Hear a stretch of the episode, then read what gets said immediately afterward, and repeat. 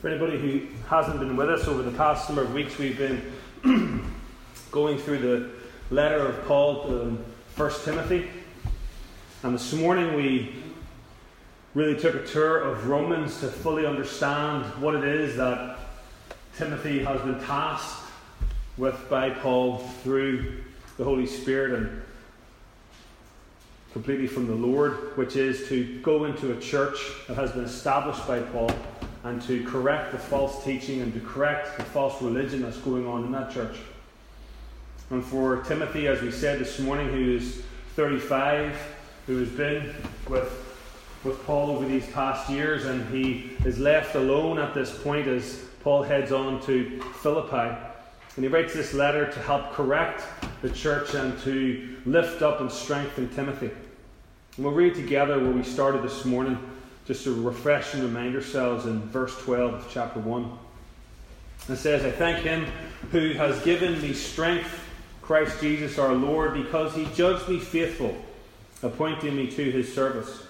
Though formerly I was a blasphemer, persecutor, an insolent opponent, but I received mercy because I acted ignorantly in unbelief.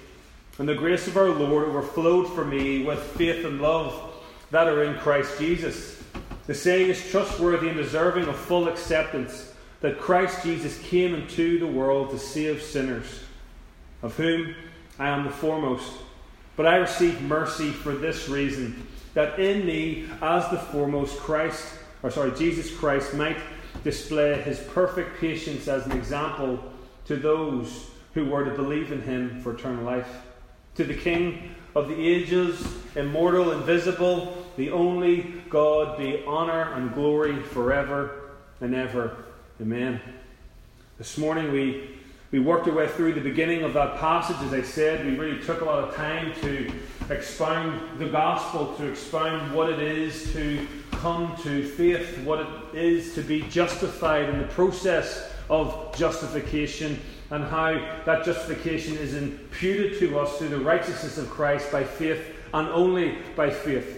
We looked at, as we keep looking at that term, monergistic regeneration. It is the Holy Spirit who has to act upon us in our state of deadness to sin, in our state of darkness, in our state of rebellion against the Holy God. It is the Holy Spirit, by the power of God, that comes and awakens us and transforms our heart and renews our mind and allows us to see the depraved state in which we live, to accept the truth of the gospel so we understand, as Paul explained to us this morning through the book of Romans, that it is the act of the Holy Spirit in regeneration that produces faith. Regeneration precedes faith, and faith ultimately leads us into salvation. It is all of God, it is a gift of God, it is the grace of God, the mercy of God. It is not for anyone because of what they have done, but it is simply of God.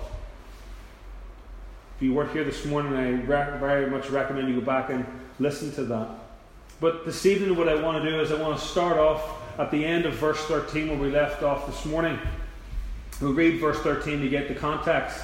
Though formerly I was a blasphemer, persecutor, an insolent opponent, we looked at that this morning how Paul's life before his conversion was that of the worst that you could possibly be. He was a murderer, he was an opponent of the church. He was a persecutor of the church. He dragged people off and put them in bounds, imprisonment. As he says, But I received mercy because I acted ignorantly in unbelief. I want to look at that a little bit this evening whenever he says, I acted ignorantly in unbelief. Now, what we need to say here is Paul is not justifying what he did. He's not saying that he should be above the saving grace of the Lord because he didn't know what he was doing. He's not saying that this should take away his guilt. He is simply explaining why he did the things that he did. And for us, it's important to understand that because it is acting in ignorance that we can be forgiven. And we see that if you turn with me to the Gospel of Luke, chapter 23, and verse 34. Gospel of Luke, chapter 23, verse 34.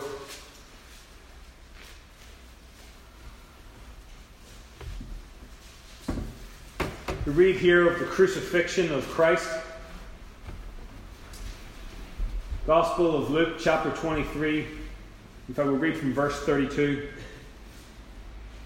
Two others who were criminals were led away to be put to death with him, speaking of Jesus. And when they came to the place that is called the skull, there they crucified him and the criminals, one on his right and one on his left. And Jesus said, Father, forgive them, for they know not what they do. And they cast lots to divide his garments, and the people stood by watching. But the rulers scoffed at him, saying, He saved others, let him save himself, if he is the Christ of God, his chosen one. The soldiers also mocked him, coming up and offering him sour wine, and saying, If you're the king of the Jews, save yourself. There was also an inscription over him This is the king of the Jews. For many of us, we understand that depiction of the crucifixion of Christ well. We understand those who wagged their heads at our Saviour, our Lord, Christ Jesus, as he hung on the cross to pay for our very sins and for the sins of those who mocked him if they would repent. And it's that term that Paul is reiterating here that Christ says from the cross Father, forgive them, for they know not what they do. When they divided his garments, when they mocked him, when they put that inscription above his head, that mocking of our true king by saying, This is the king of the Jews, was a laughable statement. They took his garments, they offered him sour wine, they mocked him, they ridiculed him, they did not believe that he was the Christ. And Christ says here, Forgive them, for they know not what they do. And it's the same thing that Paul says I acted in ignorance, in unbelief. Paul is telling Timothy here that there is a difference between somebody who is acting in unbelief. Paul says, I did not profess to be a Christian whenever I persecuted the church. In fact, what I was doing was I thought I was doing the work of God. Those who crucified Christ did not believe that he was Christ, their Saviour, the one whom God had said he would send. And what Paul's saying here is that there is a difference between those who profess Christ and act not in unbelief or ignorance, but act in a teaching that is false, even though they profess to be Christ. Those who persecute the church, even though they confess to be Christ. Paul is saying that there's a difference, Timothy, between the leaders that may be in that church in Ephesus. If they confess to be a Christ follower, if they confess to be a true believer and a follower of the way, then they should act not in ignorance of unbelief, but they should act in the truth of the word. I am an example of that, Timothy. I was able to be shown grace, to be shown mercy, because I had not understood or received the fullness of the gospel. The Hebrews writer explains it even better. If you turn to Hebrews chapter 10, verse 19.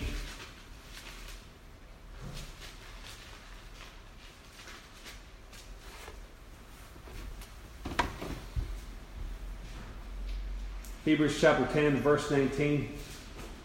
Therefore, brothers, since we have confidence to enter the holy place by the blood of Jesus, by the new and living way that he opened for us through the curtain, that is, through his flesh. And since we have a great priest over the house of God, let us draw near with a true heart in full assurance of faith, with our hearts sprinkled clean from an evil conscience and our bodies uh, washed with pure water. Let us hold fast the confession of our hope without wavering, for he who promised is faithful. And let us consider how to stir one another up to love and good works, not neglecting to meet together as the habit of some, but encouraging one another, and all the more as you see the day drawing near. Verse 26 says, For we, for if we go on sinning deliberately. There is a difference here between somebody who is ignorant to their sin, somebody who doesn't understand what they are doing. What he said here to Timothy if the false teachers truly do not understand what they're saying is wrong, the same way that I didn't understand because of my zealousness for Judaism, I did not understand the gospel and the, the church and the fullness of Christ. If they are truly ignorant to it, Timothy, whenever you give them the truth, they will repent, they will turn, and they will seek the mercy and the grace of the Lord like I did. Doesn't matter how hardened they are, as we looked at this morning, how far gone you may think that they are, if they do not understand that what they are teaching is wrong. As Paul understood he went into those homes and dragged out men, women, and children, and bound them, and beat them, and stoned them, and in some cases killed them. He did it all because he was ignorant to what the gospel, and ignorant to the fact that he was actually persecuting Christ. Therefore, as the Hebrew writer says, for if we go on sinning deliberately after receiving the knowledge of truth, if there are those in the church, Timothy, who have received truth, if they understand what the gospel is, if they understand that what they're doing is wrong, he's saying, show them grace, show them mercy, understand that their false teaching might actually be to them the right teaching. They just need to be educated. They need to be shown. They need to be taught. They need you, Timothy, to take them under your wing like I did you. And if they truly are authentic, born again believers, they will turn. They will repent. But if they do not, then they are what this writer of Hebrews says.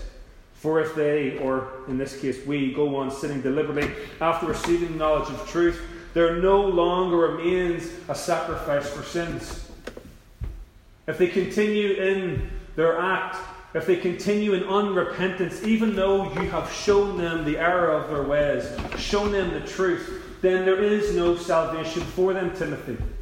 They are what Jesus talks about when he talks about the parable of the seeds.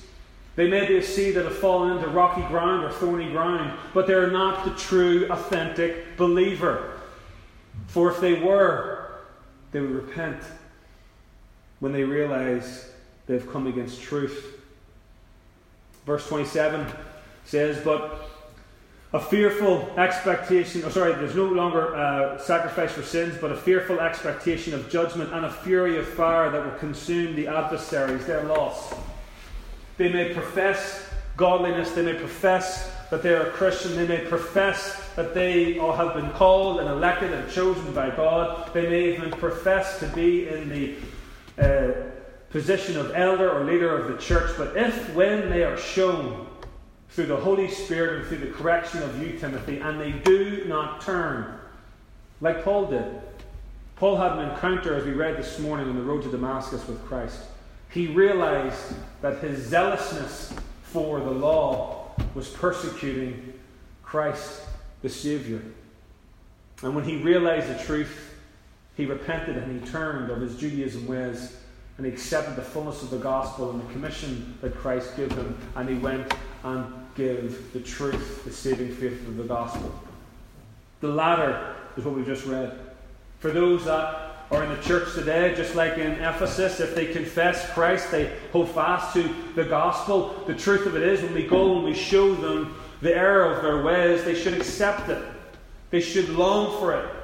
Like a newborn baby for milk, we should long for our truth of the word like spiritual milk. We should desire to be corrected, desire to be always on the right path, and fear for us ever stepping outside of truth. This is important for Timothy to understand. It's important for us to understand in an age where to be a Christian is simply a cultural thing. Verse 28 Anyone who has set aside the law of Moses dies without mercy on the evidence of two or three witnesses, how worse punishment do you think will be deserved by the one who has trampled underfoot the Son of God and has profaned the blood of the covenant by which he was sanctified and has outraged the Spirit of grace?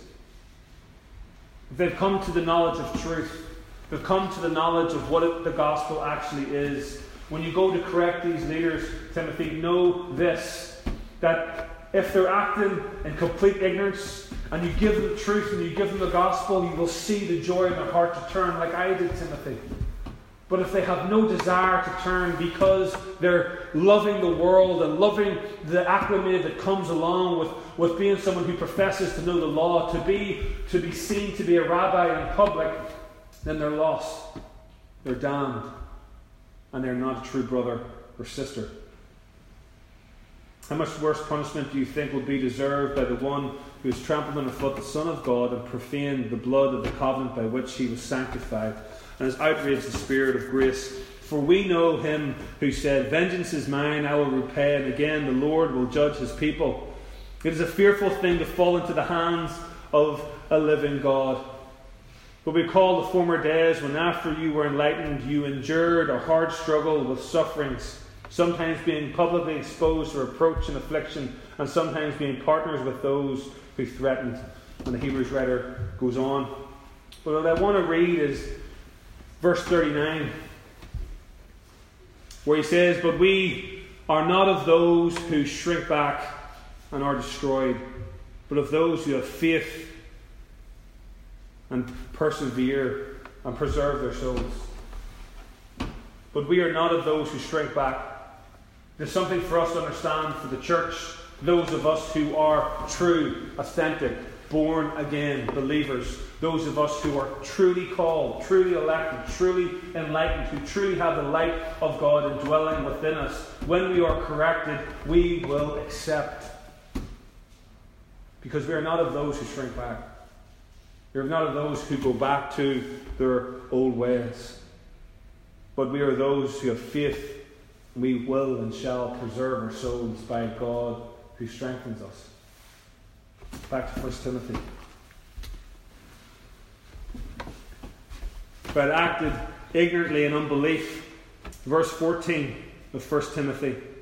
And the grace of our Lord overflowed for me with faith and love even though I acted in unbelief, even though I was a wretched, vile persecutor of the church, know one thing, Timothy, that God's love overflowed for me. His grace overflowed for me. His faith overflowed for me. But more than that, the grace of the Lord that overflowed onto me led me into the gift of faith. It is an overflowing of grace. It's not, this word overflow. It's, it's coming over the edges. It's this lavish grace, this undeserved, massive, huge ocean of grace that overflows for every sinner, and which Paul knew he would need. For he cites that he is the chief among sinners, the foremost among sinners. Paul would want to go toe to toe with anybody of his day. No one is worse than me, murderer or anything else, because I persecuted the church. I persecuted and blasphemed the church. I was undeserved of grace. I, if anybody, deserved to be put to death. For I put to death those who clung to the faith in the Lord Jesus Christ. But yet, because I acted unknowingly, it was the grace of God that overflowed for me with faith and love. We looked at this morning, it is the grace of God that produces faith in our hearts and produces love. It's important for us to understand that in a day and age whenever that is twisted. People want to talk about the love of God, but we, we don't want to talk about the love in which we are meant to have. True, authentic love that comes from the Holy Spirit and is produced in us. It is a byproduct, it is a fruit, he's going to tell Timothy, of those who truly are born again. And to look at that a little bit, Turn me to Ephesians chapter 1.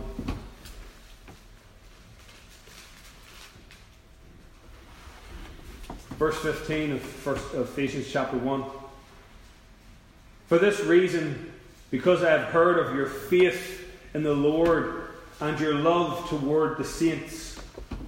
Right throughout Scripture, we could go to countless numbers of passages, particularly if we want to spend time in, in 1st and 2nd John, continually citing what an authentic born again believer looks like. It is somebody who has been shown lavish, undeserved grace and also has been able to produce faith and love. It's the two things that's cited there. For this reason, because I've heard of your faith in the Lord Jesus and your love towards the saints. Same is true in chapter 3, 17 so that Christ may dwell in your hearts through faith, that you, being rooted and grounded in love. Chapter 6, verse 23. Peace be to the brothers, and love with faith from God the Father and the Lord Jesus Christ. Continually, right throughout Ephesians and many others, just to use Ephesians for that one example, consider the fact that this is the letter that was written to Timothy as he's working into the church in Ephesus. And it's the very thing that Paul has already cited. As we read in verse 5 of 1 Timothy, the aim of our charge is love that issues from a pure heart and a good conscience and a sincere faith. The true attribute, as we looked last Sunday evening, when we understood what it meant to have a pure heart, good conscience, and sincere faith, it is understand the purity of our heart is exchanged for sinful desires. That's the true sign of the born again believer. A good conscience instead of a conscience laden with guilt and shame, and a sincere faith rather than the hypocrisy that we see in false religion. Verse 14, chapter 1. And the grace of our Lord overflowed for me with faith and love that are in Christ Jesus. The saying is trustworthy and deserving of full acceptance that Christ Jesus came into the world to save sinners, of whom I am the foremost. But I received mercy for this reason. It has to be a question we ask ourselves. Why would God use Paul? simply because he was a zealous, pharisaical man who knew the scripture, God could have picked somebody else. Was it because he was so zealous for persecution he would be zealous for the gospel? No. God could have produced that zealousness in, in anyone of Paul's day. Why would he choose Paul to write some 13 books of the New Testament? Why would he choose a murderer? Could he not have chosen somebody else? Was it simply because his mother was uh, Greek and his father was a Jew? Was it because of his heritage? The answer to all that is no. He could have used anybody. Paul's reminding Timothy of the one purpose and the sole purpose of Paul's conversion. Was nothing of Paul. God needed nothing in Paul God causes all things in Paul and in us. He does not need me. He can use somebody else to preach. He can use any other person to be an elder. He can use any of the laity to accomplish anything that he wishes. So why then Paul? The answer is, is because what Paul's statement is is true. He is the foremost sinner. That's it. Paul was chosen because of his wretchedness. Paul was chosen because of his persecution of the church. It was his sin was the reason for his conversion. It was not merited, it was not deserved. It is God's sovereignty and everything that happened in Paul's life was all to show God's glory. It's the very reason for anybody who asks me why does natural disasters happen? Why did the Las Vegas shooting happen? Give me an answer. Explain to me an answer. And the simple answer is for God's glory.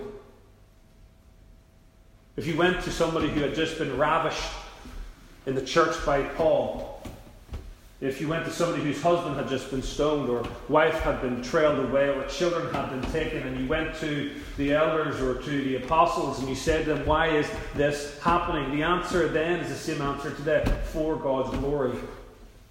How can this pain be for God's glory? How can this hardship be for God's glory? For He is working all things for His glory. He is sovereign, He is in control.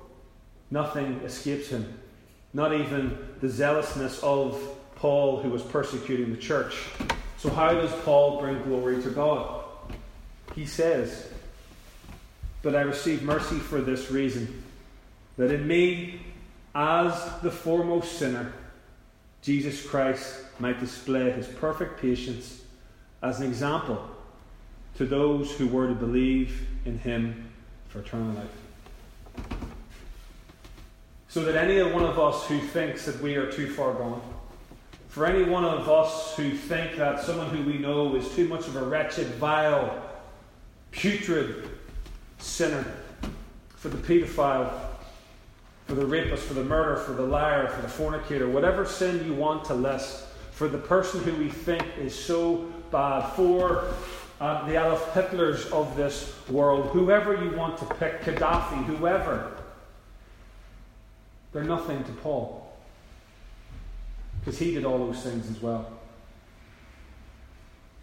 So, why Paul's conversion? So that Christ may be glorified by saying, if Christ's mercy is falling upon someone who is so undeserved, someone who is so wretched, someone who could actually persecute those who cling to the truth and cling to the way, who could stand by at the stoning of Stephen and give his approval of it. And he can save anybody, Timothy.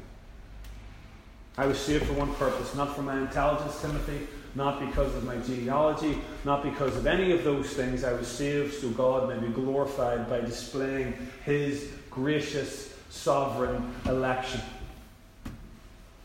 that no one is deserving of, least of all the foremost sinner like me. And also, a Christ might display his perfect patience as an example. He bore with me, Timothy.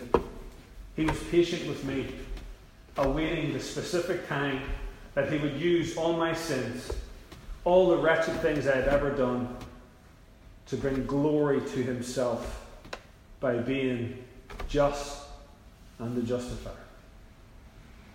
To those who were to believe in him for eternal life. That's the gospel. That's why Paul's going to finish now in verse 17 with a doxology of praise. No one is beyond redemption. Nobody is deserved of grace. Everyone is a sinner. Everyone is wretched and everyone is lost. It is by the grace of God alone who gives us the actual faith to accept the gospel, who gives us the ability, as Paul says in verse 12, I thank him, who, thank him who has given me strength. He is a person who gives us electing grace. He is the person who gives us persevering grace. He is the person who gives us commissioning grace. He is the person who gives us the ability of grace and who gives us the grace of faith and the grace of love all comes from an overflow of mercy from a God who should cast each and every one of us aside justly.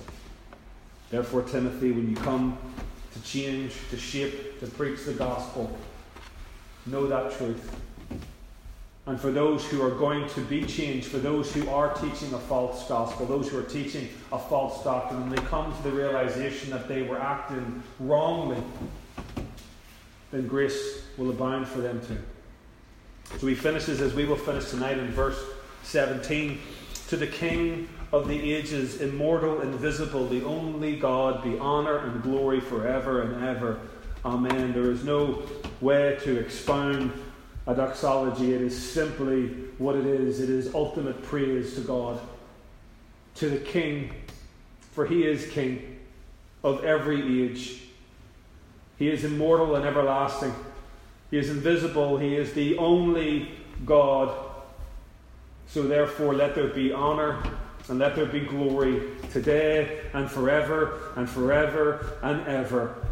And he finishes with, Amen. Let it be so. Let it be said. There's nothing else that we can finish with tonight that is the good news of the gospel apart from this truth that we cling to at this point in 1 Timothy. Nobody is above redemption. Nobody is too far gone. Nobody who is acting right now in complete ignorance and hostility to the gospel cannot be impacted by God who will intervene.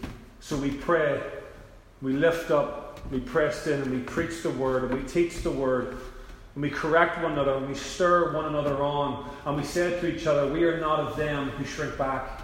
We are not of the ones who run after the false gospel so that they can obtain. We are not of those who want to have superficial worship. We're not of one of those who just wants the experience. We are of those who desire the only true God, His Word, His gospel. For after all, the flowers will fade and the grass will wither, but the Word of our God will last forever. Amen. That's pretty good.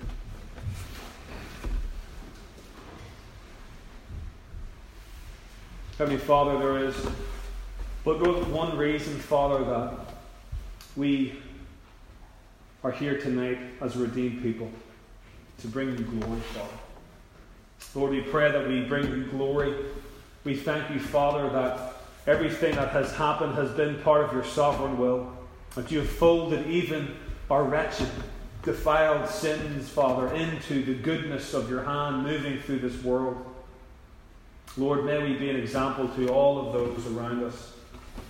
That we who were sinful, dead, wretched people have been redeemed and bought by a price, which is the propitiation of our sins by our Saviour, Christ. We said this morning, Father, we are called to be a doulos, to be a slave of the gospel and a slave to your word. You are our master, our identity is in you. Father, we pray tonight by the power of the Holy Spirit, which is able to strengthen and keep us. Lord, keep us as slaves for you. Let your word be our only authority. Let your word be the map in which we use to walk this life. Let us hear you speak to us through your word and your Holy Spirit. And let us cling to the truth that one day we will be fully and ultimately ransomed and redeemed from this body of flesh, given new bodies and a new earth and a new heaven, and we will be there with all the believers and followers of you throughout eternity with the angels, Lord, and Christ our Saviour, and you, O God, will illuminate the place in which we stand. There will be no more sun, for you will enlighten everything around us. Lord, we look forward to that day and we press on. Help us not to shrink back to our old ways. Help us to cling fast and tightly to your word. And God, if we do anything now in ignorance and in not realizing that we are blaspheming and coming against your word, Lord, we repent and show us. We ask it through your Holy Spirit. Heavenly Father, may your hand move through this church. May you be admonished, exalted, lifted up. For you are God, you are holy, you are Lord, you are King, everlasting, immutable, invisible Father. Until you come, may we praise your name from our hearts in which you've given us faith and love and grace. We ask this in Jesus' name as we come now to close in worship. May we sing to you, our King of Kings and Lord of Lords. Amen.